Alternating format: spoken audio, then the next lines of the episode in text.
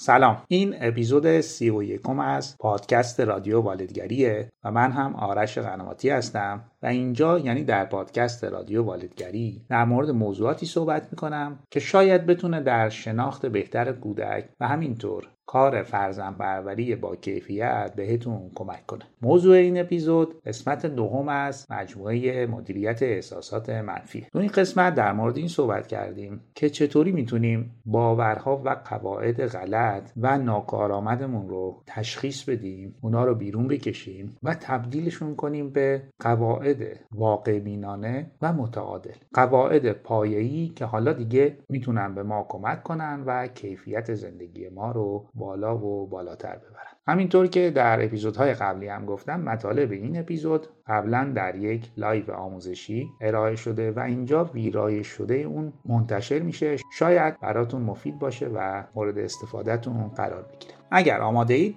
بریم اپیزود سی و یکم رو با هم بشنویم.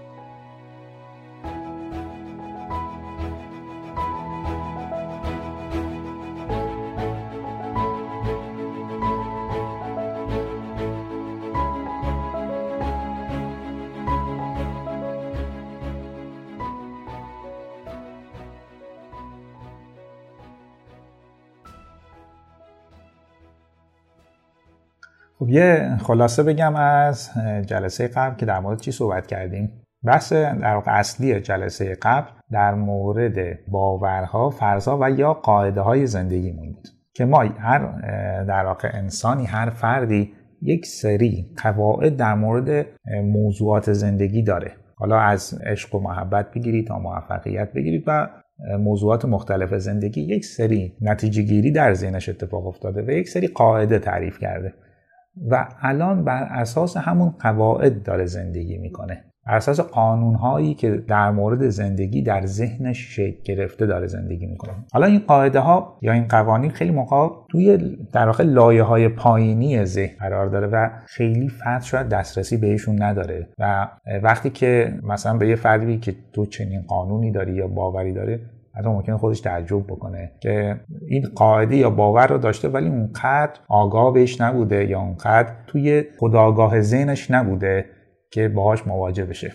اینکه این قاعده ها یا این باورهای ما چطوری به وجود میان و چطوری به وجود آمدن هم توضیحاتی دادیم که من خلاصه ای بگم. پس گفتم که توی جلسه قبل در مورد باورها و قاعده ها گفتیم که این قاعده های زندگی من کجا شکل گرفته یا این قانون ها کجا شکل گرفته. توی روند رشد و از زمان کودکی من تا 18 یا 20 سالگی. و من وقتی که به 18 یا 20 می‌رسم بر اساس این قاعده ها زندگی می‌کنم. حالا بخشی از این قواعد و قوانینی که من برای خودم دارم بخشیش درسته.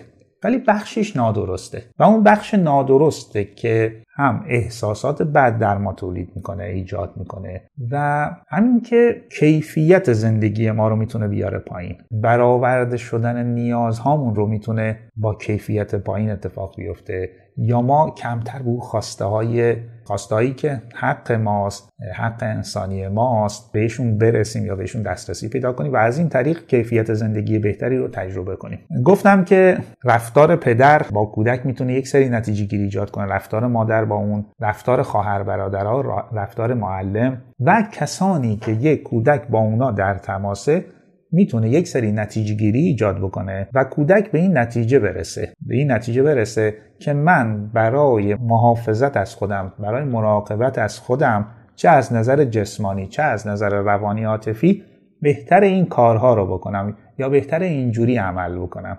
این میشه همون قاعده ها و توی مسیر رشد این قاعده ها و این قوانینی که کودک برای خودش تو زندگی گذاشته و طراحی کرده خیلی کمکش می‌کنه تا 18 20 سالگی از اون محافظت می‌کنه. ولی از 20 به بعد دیگه می‌تونه دست و پاگیر باشه و مشکلات احساسی عاطفی و رفتاری و در کل عمل کردی برای فرد ایجاد بکنه. امشب می‌خوام این باورها رو یا این قاعده ها رو یه مقدار دستبندی کنیم و بگیم چجوری حالا باشون برخورد بکنیم. این قاعده ها یا این باورها معمولا تو چهار تا حوزه اصلی قرار می‌گیرن. حوزه اول پیشرفت و یا حوزه کسب و موفقیته یعنی چی؟ یعنی فرد یک سری قاعده در مورد اینکه پیشرفت چیه موفقیت چیه داره. مثلا برای ارزشمند بودن به عنوان یک انسان باید هر کاری که انجام میدم به بهترین شکل ممکن باشه. این میشه موفقیتی میشه پیشرفت و از طریق اون من ارزشمند میشم. یا همیشه باید بهترین کارم رو انجام بدم و اشتباه نکنم. وگرنه امکان داره مورد سرزنش و انتقاد و تنبیه قرار بگیرم. یا آدم فقط زمانی می‌تونه احساس ارزشمندی بکنه یا احساس لیاقت بکنه که دستاوردهای بزرگی داشته باشه. و موفقیت های بزرگی رسیده باشه. اونجاست که من می‌تونم احساس ارزشمندی می‌کنم یا یه انسان می‌تونه احساس ارزشمندی می‌کنه اینا یک سری قاعده که من در رابطه با پیشرفت و موفقیت و نتیجه این پیشرفت و موفقیت برای خودم طراحی کردم. از کجا آمده؟ خب تو جلسه قبل گفتم دلیلش رفتارهاییه که اطرافیان با من داشتن و منو به این نتیجه رسوندن که برای پیشرفت و کسب موفقیت و احساس ارزشمندی تو باید اینجوری عمل کنی. حوزه بعدی حوزه پذیرفته شدنه. حوزه که ما بیشتر باهاش درگیریم. یعنی من شاید در طول روز با موضوع پیشرفت و موفقیت کمتر درگیر باشم. ولی حوزه پذیرش یا پذیرفته شدن توسط دیگران که موضوع در واقع محبت و عشق و اینا رو دوست داشته شدن و دوست داشتن رو شامل میشه من در طول شبانه روز با این حوزه خیلی بیشتر درگیرم. و یک سری قواعد رو برای خودم طراحی کردم. حالا بگم اصلا حوزه پذیرش چیه و منظور از پذیرش چیه؟ پذیرش به این معنی که دیگران از ما خوششون بیاد ما رو بپذیرن و ما رو دوست داشته باشن. این میشه حوزه پذیرش. حالا من برای اینکه به این هدفم برسم یعنی دیگران منو بپذیرن و دوست داشته باشن یک سری قاعده طراحی کردم. یک ما داریم در مورد قاعده های قواعد اشتباه یا غلط یا ناکارآمد صحبت می‌کنیم. من به عشق و تایید افراد مهم زندگیم نیازمندم حالا این فرد مهم می‌تونه کی باشه؟ می‌تونه پدر باشه می‌تونه مادر باشه می‌تونه همسر باشه می‌تونه معلم باشه می‌تونه برادر خواهر عمو دایی. آدم های مهم زندگی من تاییدشون برا من مهمه. اگر من رو تایید نکنن من احساس می‌کنم که پذیرفته شده نیستم. یا تنها کسایی مورد توجه و محبتن و پذیرفته میشن که خیلی زیبا و جذاب و جالب باشن. اگر این سه تا گزینه رو نداشته باشی مورد پذیرش نیستی و تو رو اونقدر دوست ندارن. یا یکی که می‌خوام بگم خیلی شایع است و خیلی روابط ما رو در واقع تحت تاثیر قرار میده. اینکه دیگران در مورد من فکر بد بکنن خیلی بده. و من باید تمام تلاشم رو بکنم و یه جوری عمل بکنم که در موردم فکر بد نکنن یا پشت سر من حرف نزنن. بکنم این خیلی آشناست. این قاعده خیلی آشناست. مخصوصا تو روابط ما ایرانی ها تو فرهنگ ایرانی. یعنی ما خیلی مهمه برامون که دیگران در مورد ما فکر بد نکنن پشت سر ما حرف نزنن. چون فکر می‌کنیم اگر پشت سر ما حرف زدن یا فکر بد در مورد ما کردن ما پذیرفته شده نیستیم و تازه می‌تونن دردسر هم برای ما درست کنن. پس بهتره همیشه جوری عمل کنم که دیگران راضی باشن از من. مخالفت نکنم حرف اشتباه نزنم یا برخلاف میل دیگران عمل نکنم. همین دلیل اگر یک فردی درخواست در واقع درخواستی از من داشت که من نمی‌تونم درخواستش رو یه جورایی اجابت بکنم نگفتن برا من خیلی سخته. اگر من این قاعده رو نداشته باشم قاعدم این باشه که اگر کسی از من درخواستی داشت و نتونستم خیلی راحت بهش میگم نمی‌تونم یا متاسفم. که وقتی این قاعده رو داشته باشم من کاری نکنم که دیگران در مورد من فکر بد بکنن. مثلا طرف ممکنه از ما پول قرض بخواد. بعدی که از من پول می‌خواد. ولی من نمی‌خوام یا ندارم که پولی بهش قرض بدم. ولی اگر بگم ندارم طرف مقابل در مورد من فکر بد می‌کنه و میره پشت سر من حرف می‌زنه. و چون من این موضوع رو نمی‌خوام درخواستش رو اجابت می‌کنم و میگم آره. یا اینکه یکی دو روز تمام درگیری ذهنی من این باشه که من به این بگم آره یا چجوری بهش بگم نه که آخرش هم نمی‌تونم و بهش میگم آره و پولی که خودم لازم دارم ممکنه به دیگری قرض بدم. فقط به خاطر قاعدم بوده دیگه دیگری پشت سر من حرف نزنه و در مورد من فکر بد نکنه. حالا وقتی هم که فکر می‌کنیم می‌بینید که چقدر در واقع این قاعده دست و پاگیره و چقدر ما رو تو روابط می‌تونه گیر بندازه. و حتی خیلی موقع اون راه حل سوم هم که گفتم در بیشتر موارد یک آدم در واقع یا یک رفتارهای تقلبی از ما ایجاد بکنه. یعنی ما در حالی که می‌خوایم بگیم نه بگیم آره قبول می‌کنیم. در حالی که اصلا راضی نیستیم از این بله ای که داریم میگیم. یه جور تقلب دیگه. یعنی ما اون واقعیت خودمون رو نشون میدیم. دلیلش هم به خاطر محافظت دیگه. که تو طول گفتم رشد یاد گرفتم که اینجوری محافظت کنم که یک قاعده بسیار بسیار غلط و آسیب زننده است. حوزه بعدی حوزه کنترله. کنترل خود و دیگران و کنترل اتفاقات یا رویدادهایی که ممکنه برا من تو زندگی بیفته برا من و دیگران. این کنترل خیلی با موضوع استراب رابطه داره. یعنی من می‌خوام تمام موضوعات زندگی خودم تمام موضوعات زندگی دیگران رو کنترل بکنم. و اگر این کنترل از دست من خارج بشه من به هم میریزم و حتی مسترب میشم. شما یک مثلا پدر یا مادر رو تصور کنید که خیلی هاشم تجربه کردیم خودمون دیگه. تمام زندگی فرزندش رو خواه تحت کنترل داشته باشه. حالا این فرزندش ممکنه 40 سالش هم باشه چهار ساله نه 40 ساله.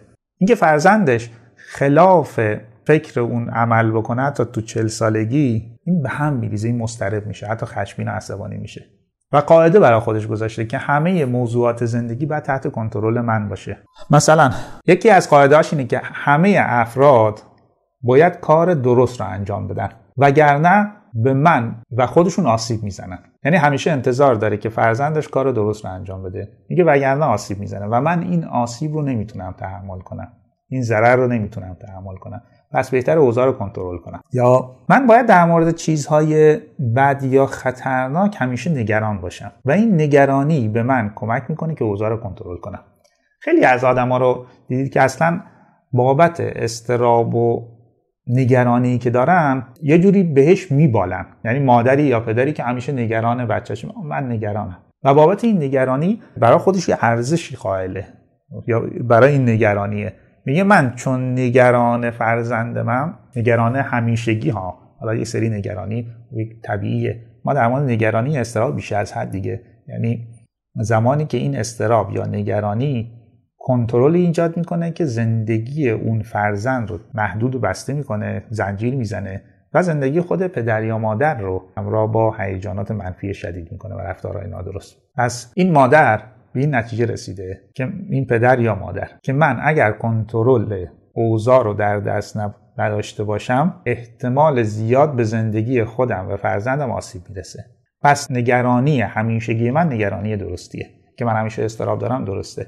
این اصلا از دلسوزی و مهربانی من میاد و حق رو به خودش میده. یا اینکه به دیگران اجازه بدیم خودشون برای زندگیشون تصمیم بگیرن کار اشتباهیه. چون اونقدر توانایی ندارن که تصمیم بگیرن در مورد زندگیشون.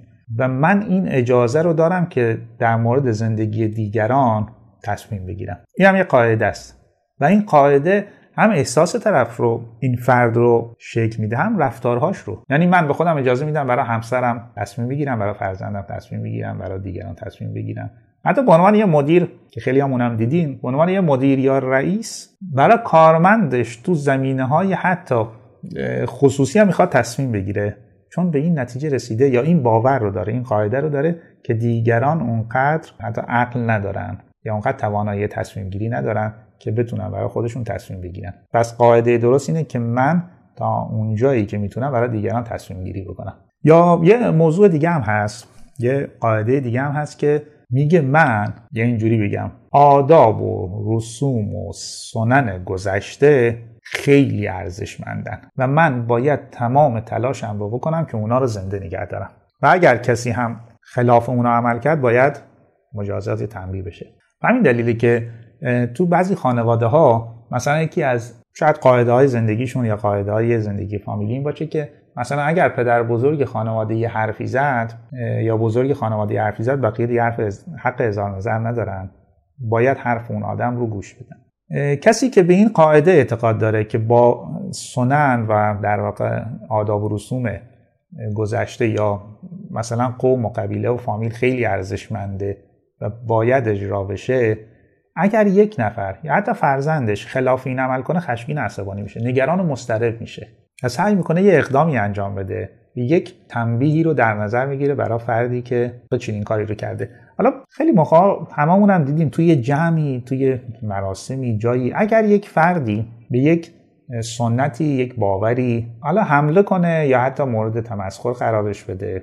حالا درست و غلطشو کار نداریم. کسی که این قاعده رو داره خیلی خشمگین و عصبانی و برافروخته میشه و خیلی واکنش نشون میده. چون باورش اینه که اینها باید حفظ بشن. درست و غلطش رو خیلی کار نداره. اینا باید حفظ بشن. و همین دلیل به خاطر حفظ اینا می‌خواد در واقع آدم ها رو یا موقعیت ها رو تحت کنترل در بیاره. و همین تحت کنترل در آوردن هم استراب ایجاد می‌کنه براش هم خشم و عصبانیت و هم روابطش رو تحت تاثیر قرار میده.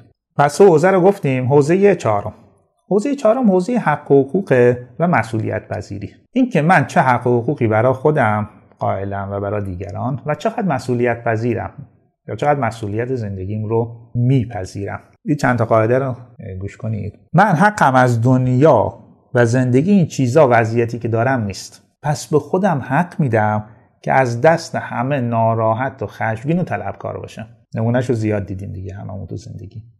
یا بعد خودمونم تو این وضعیت میریم. خشمگین و طلبکار از همه. یا اینکه اتفاقات گذشته زندگی من باعث این حال منه. من خودم تقصیری ندارم. یا من خودم خیلی کاری نمی‌تونم براش بکنم. اینکه برحال همونجوری هم که گفتم بخشی از گذشته ما یا ما در واقع نتیجه گذشتمونیم هست. ولی اینکه من کاری نمی‌تونم براش بکنم اون در واقع یه فکر اشتباهه و همیشه خودم رو خشمگین و طلبکار و ناراضی نگه میدارم. اما اون که تو این کلاس شرکت کردیم می‌دونیم که میشه کاری براش کرد. یعنی من الان مسئولیت اون چیزی رو که هستم رو دارم میپذیرم. حالا هر کسی و هر دلیلی باعثش بوده که من برحال اینجا هستم. خوب بد. من در حال حاضر اینم. و الان مسئولیت این زندگی که الان دارم با هر کیفیتی رو میپذیرم. و اگر می‌خوام بهبودش بدم مسئولیتش رو میپذیرم.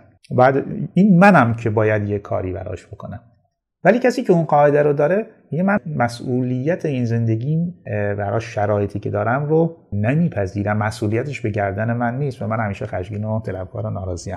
یا اینکه موقعیت و یا شرایط خانوادگی هر کسی میزان موفقیت و پیشرفتش رو مشخص می‌کنه. این قاعده باز همون طلبکار و ناراضی بودن رو ایجاد می‌کنه و اینکه ترمز می‌زنه.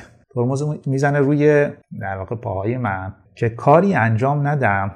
دلیلش اینه که خب شاید خانوادگی خوبی نداشتم یا ندارم.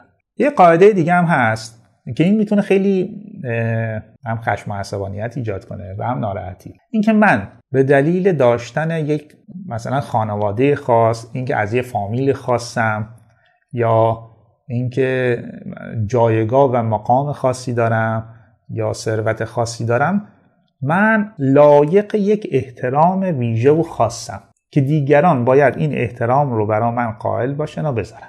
من این قاعده رو دارم. و چون این قاعده رو دارم و دیگران معمولا طبق قاعده من عمل نمی‌کنن من می‌تونم به هم بریزم می‌تونم خشمگین عصبانی باشم. چون خیلی جا این قاعده رعایت نمیشه. یا اصلا کسی منو چیزی حساب نمی‌کنه. بابت چیزایی که گفتم حالا فامیلم اینجوریه یا ثروتی دارم یا جایگاهی دارم. من خشمگین عصبانی چون این قاعده من خیلی رعایت نمیشه. پس موضوع حق و حقوق می‌تونه باعث بشه من قاعده هایی برای خودم بذارم که یک خشمگین و طلبکار و ناراضی از همه. و یک سری حقوق برای خودم قائل بشم که ندارم. و یک سری مسئولیت ها رو به گردن دیگران بندازن که مسئولیت خود منه. و برای کسی که مسئولیت زندگیش رو نمیپذیره هم کیفیت زندگیش میاد پایین. هم اینکه رشد و پیشرفت در زندگیش خیلی خیلی خیلی کم میشه. کمی عدم رشد و پیشرفت باعث میشه که اون نارضایتی هر روز بیشتر و بیشتر بشه. چون به یک انتظاری نشسته که معمولا اون انتظارش هیچ موقع به واقعیت نمیپیونده. پس شد چهار حوزه باورهای غلط یا قاعده های غلط که معمولا قاعده ها یا باورهای غلط ما تو این چهار تا جا می‌گیره. حالا من یه سری تعداد یه مثالایی زدم یا تعدادیش رو گفتم که خیلی در واقع این قاعده ها باورها خیلی می‌تونه گسترده باشه. خب ما تا اینجا گفتیم که دلیل اصلی احساسات منفی ما رفتارهای نامناسب ما داشتن باورها یا قاعده های غلط در زندگیمونه. چهار تا حوزه هم گفتیم. الان می‌خوام یک سری تکنیک بگم یا یه تکنیک اساسی بگم که چطور می‌تونیم شناسایی کنیم که من خود من الان چه باوری دارم یا من خودم چه قاعده ای دارم. این تکنیک رو بگم خیلی می‌تونه کمک بکنه بهتون. تو خود اصطلاح روانشناسی اسم این تکنیک پیکان رو به پایینه. الان میگم که حالا چیه ماجرا. پیکان رو پایین. در واقع از طریق پرسیدن یک سری سوالات ما سعی می‌کنیم به اون قسمت پایینتر ذهن فرد یا ذهن خودمون دسترسی پیدا کنیم که اون قاعده یا اون باور اون پایین نشسته. مثلا میگم که من مادر بدی هستم. این یه فکره. امشب تصمیم یه اصطلاح رو بگم که این اصطلاح من امروز توی کتابی خوندم کتابم بهتون معرفی می‌کنم. این اصطلاح خیلی کمک می‌کنه یعنی در مورد همون افکار خدایند. این اصطلاح خیلی اصطلاح بهتریه نسبت به افکار خدایند. خودگویه. یعنی اون چیزی که من به خودم میگم. تو گفتگوی شخصی یا گفتگوی ذهنی خودگوی چیزی که به خودم میگم. حالا اگر این خودگویه منفی و غلط باشه میشه احساسات منفی رفتار منفی. پس از این بعد ما کلمه خودگویه رو به جای افکار منفی به کار می‌بریم. خودگویه منفی و غلط. خب من یه خودگویی الان دارم. من مادر بدی هستم. چرا مادر بدی هستم؟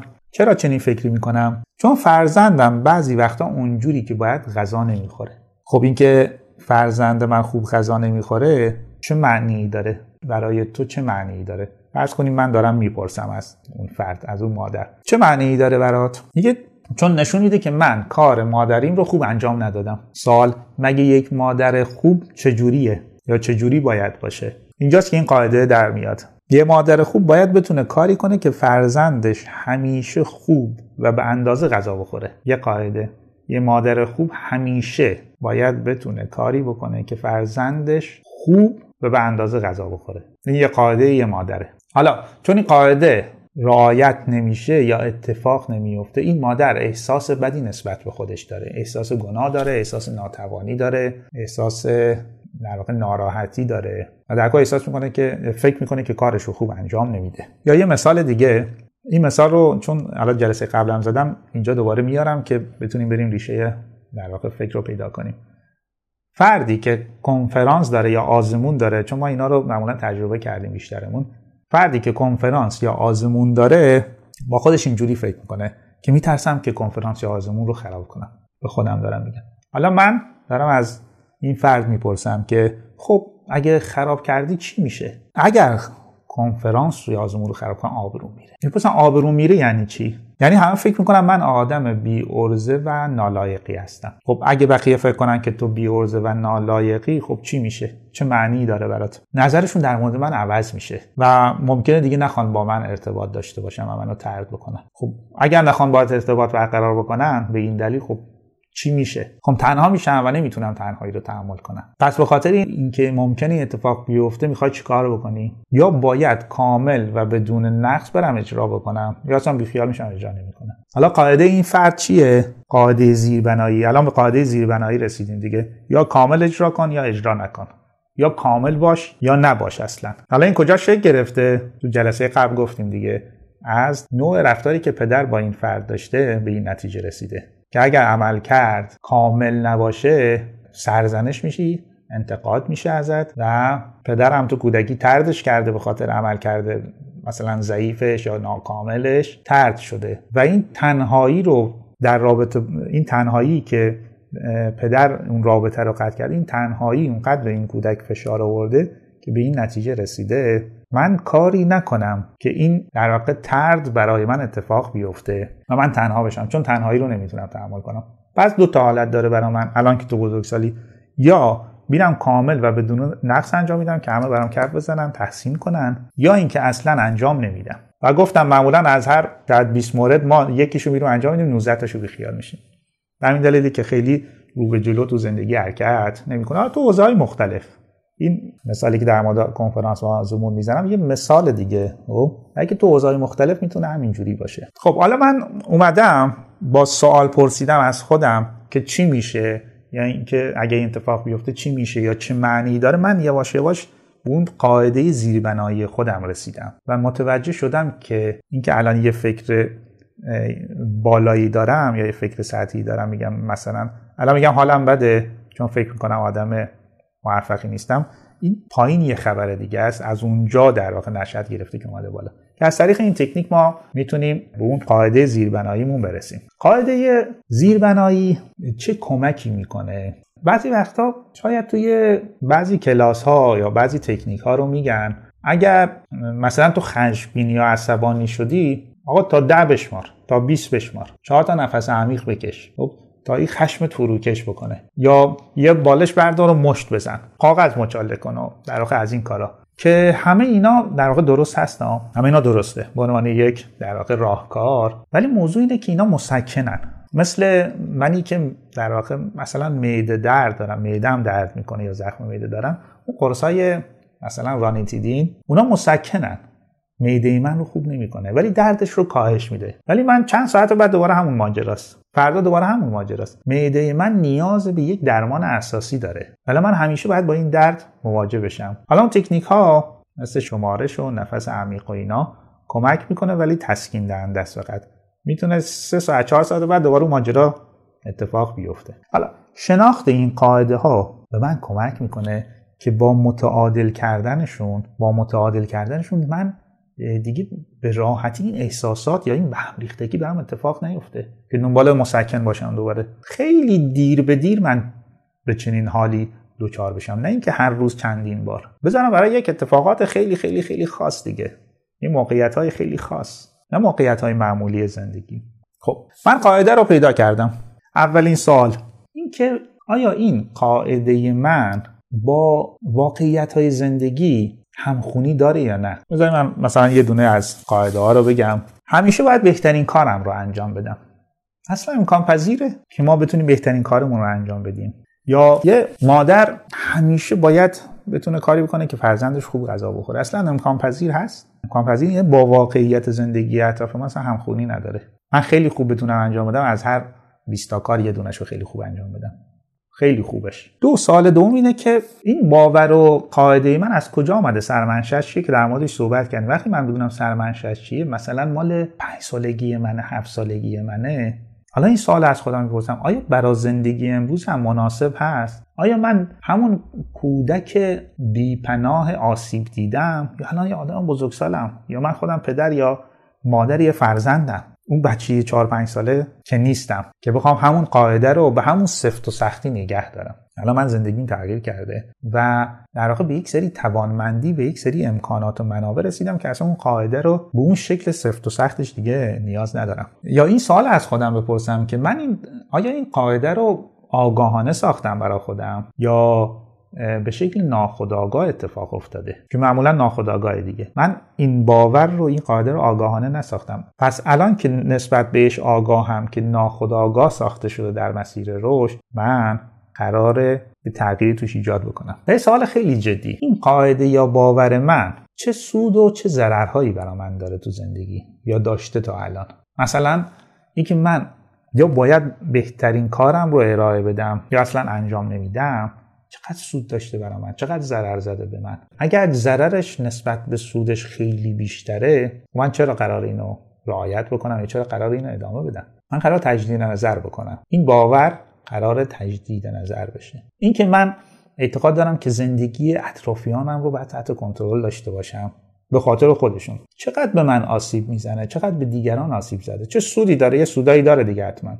چه ضررهایی برا من داره؟ چقدر زندگی من و دیگران تحت تاثیر قرار میده؟ سوال بعدی اینه که چقدر باعث شده این قاعده من این باور من کیفیت زندگیم رو بالاتر ببره؟ آیا بالاتر می‌بره؟ اگر نمی‌بره احتمال قاعده غلطه. آیا اینم سوال خیلی جدیه چون یه مقایسه خیلی کمک می‌کنه.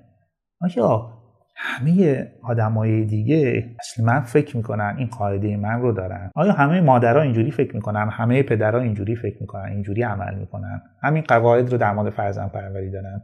همین قاعده ها رو در رابطه با آدمای دیگه دارن. یا نه؟ اگر نه پس قاعده من می‌تونه قاعده غلطی باشه یا قاعده ای باشه که بشه توش تغییراتی ایجاد کرد. و سوال آخر اگر قاعده من با تمامی سوالاتی که از خودم پرسیدم این قاعده من قاعده تقریبا غلط و ناکارآمدیه آیا بهتر نیست یک سری تغییرات توش ایجاد بدم؟ یه سری انعطاف در واقع انعطاف پذیرترش بکنم. هم احساس بهتری در من ایجاد بکنه هم رفتارهای بهتر و هم باعث بشه که من زندگی با کیفیتری رو تجربه بکنم. حالا من این باور رو به این نتیجه رسیدم که این باور من باور غلطیه. من این باور سفت و سخت رو قراره با یک سری جمله ها به یک قاعده انعطاف پذیرتر تبدیل بکنم مثلا میگم که همه کارهام رو باید کامل و دقیق انجام بدم ولی انجام نمیدم. من می‌خوام قاعده رو یه ذره بشکنم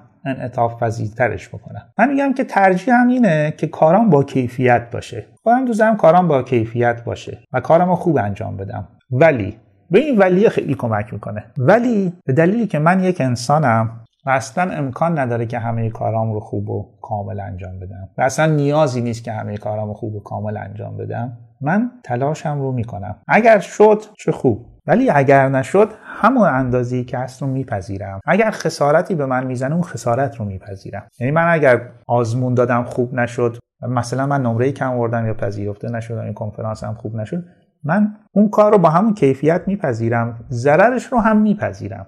نمره پایینش رو میپذیرم و قبول نشدن مثلا در یه شغل رو میپذیرم. من نمی‌خوام کامل باشم. چرا؟ چون کامل نبودن باعث میشه من تعداد کار بیشتری انجام بدم و این تعداد کار بیشتره که کیفیت کار من رو در نهایت بهتر می‌کنه. پس من قاعده رو شکوندم و انعطاف پذیرش کردم. پس الان من وقتی این قاعده رو دارم با خیال راحت کارم رو انجام میدم.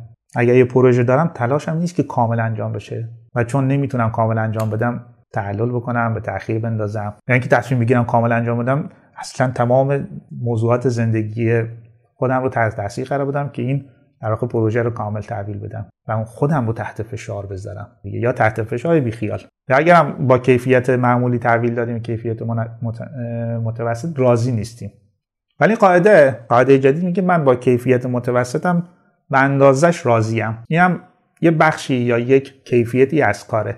ولی وقتی تعدادش زیاد بشه در نهایت کیفیت کار من بهتر و بهتر میشه. این یه مدلی بود از پیدا کردن قاعده زیر سوال بردنش که آیا قاعده درست یا غلطه. اگر غلطه اگر سفت و سخته اگر باید نباید زیاد داره من اینو بیام بشکونمش انعطاف پذیرش بکنم. و این انعطاف پذیری باعث میشم احساس بهتری تجربه کنم و همین که عمل کردهام در قسمت های مختلف بهتر و بهتر میشه. یه مثال بزنم مخصوصا بیشتر دوستانی که الان شرکت کردن والدن. من به عنوان والد من دوست دارم که زندگی فرزندانم زندگی خوبی باشه و بعضی قسمت های زندگیشون تحت کنترل من باشه. ولی می‌دونم که این یک کار اشتباس یه قاعده غلطه فرزندم از من آدم مستقلیه جدای از منه. ترجیحات خودشو داره تمایلات خودشو داره نیازهای خودش رو داره. و من از طریق کنترل زندگی اون هم خودم رو اذیت می‌کنم اونو. و این رو میپذیرم. این نکته آخرش خیلی مهمه. این رو میپذیرم که در خیلی از قسمت های زندگیش اشتباه می‌کنه. آسیب می‌بینه خسارت می‌بینه خسارت هم می‌زنه. ولی خسارت و نتیجهش خیلی خیلی کمتر از زمانی که من می‌خوام کل زندگی اون رو کنترل بکنم. هم خودم حال بدی داشته باشم و هم فرزندم. توی جلسه بعد شاید به شکل خاص و موضوع خشم و عصبانیت تمرکز می‌کنم و یک سری افکار باور قاعده و اینکه باش شکار بکنیم و در مورد خشم و عصبانیت. با همدیگه کار می‌کنیم. یکی دو تا مثال رو از ابتدا تا انتها با هم کار می‌کنیم که متوجه باشیم حالا با تمام این چیزی که تا الان گفتیم حالا این تکنیک ها رو چجوری با هم ترکیب بکنیم و برای زندگیمون استفاده بکنیم. یه مقدار حالت یعنی استفادهشون آسونتر بشه تو یک سلسله مراتب. پس جلسه بعد خشم و عصبانیت رو با هم کار می‌کنیم. چیزی که تو دنیا امروز مثلا ما ایرانی خیلی تجربه می‌کنیم و نیاز داریم خیلی مدیریتش بکنیم. و دو یا دو جلسه بعد میمونه. دو جلسه بعدی هم ببینیم روی یک سری تکنیک های حال خوب. کنه ایجاد حال خوب. یک سری پیشنهاد. فکر کنم شاید اولش سی تا پیشنهاده که من هم مطالعهش می‌کنم به کار می‌برم و فکر کنم راکارهای جالبیه که توی دو جلسه آخر باهاتون در میون می‌ذارم.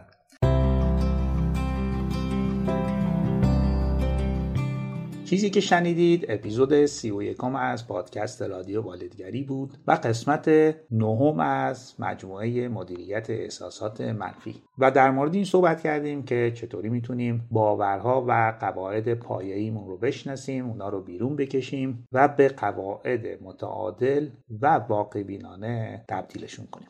مثل همیشه پادکست رادیو والدگری رو می‌تونید از اپلیکیشن های انتشار و پخش پادکست گوش کنید و یا خیلی ساده در گوگل رادیو والدگری رو سرچ کنید. اگر نیاز به مشاوره و گفتگوی تلفنی دارید می‌تونید به شماره ای که در قسمت توضیحات نوشته شده پیام بدید چه پیامک و یا چه پیام در واتساپ تا وقتی تنظیم بشه و من در خدمتتون باشم. ممنونم از اینکه برای من کامنت می‌ذارید نظراتتون رو می‌نویسید. هر نظر و کامنتی که از شما می‌بینم به من انگیزه میده انرژی میده که کار تولید این پادکست رو با شور و شوق و امید بیشتری ادامه بدم و بتونم مطالب بهتر و مفیدتری رو در اختیارتون بذارم. ممنونم که تا آخر این اپیزود هم با من و پادکست رادیو والدگری همراه بودید.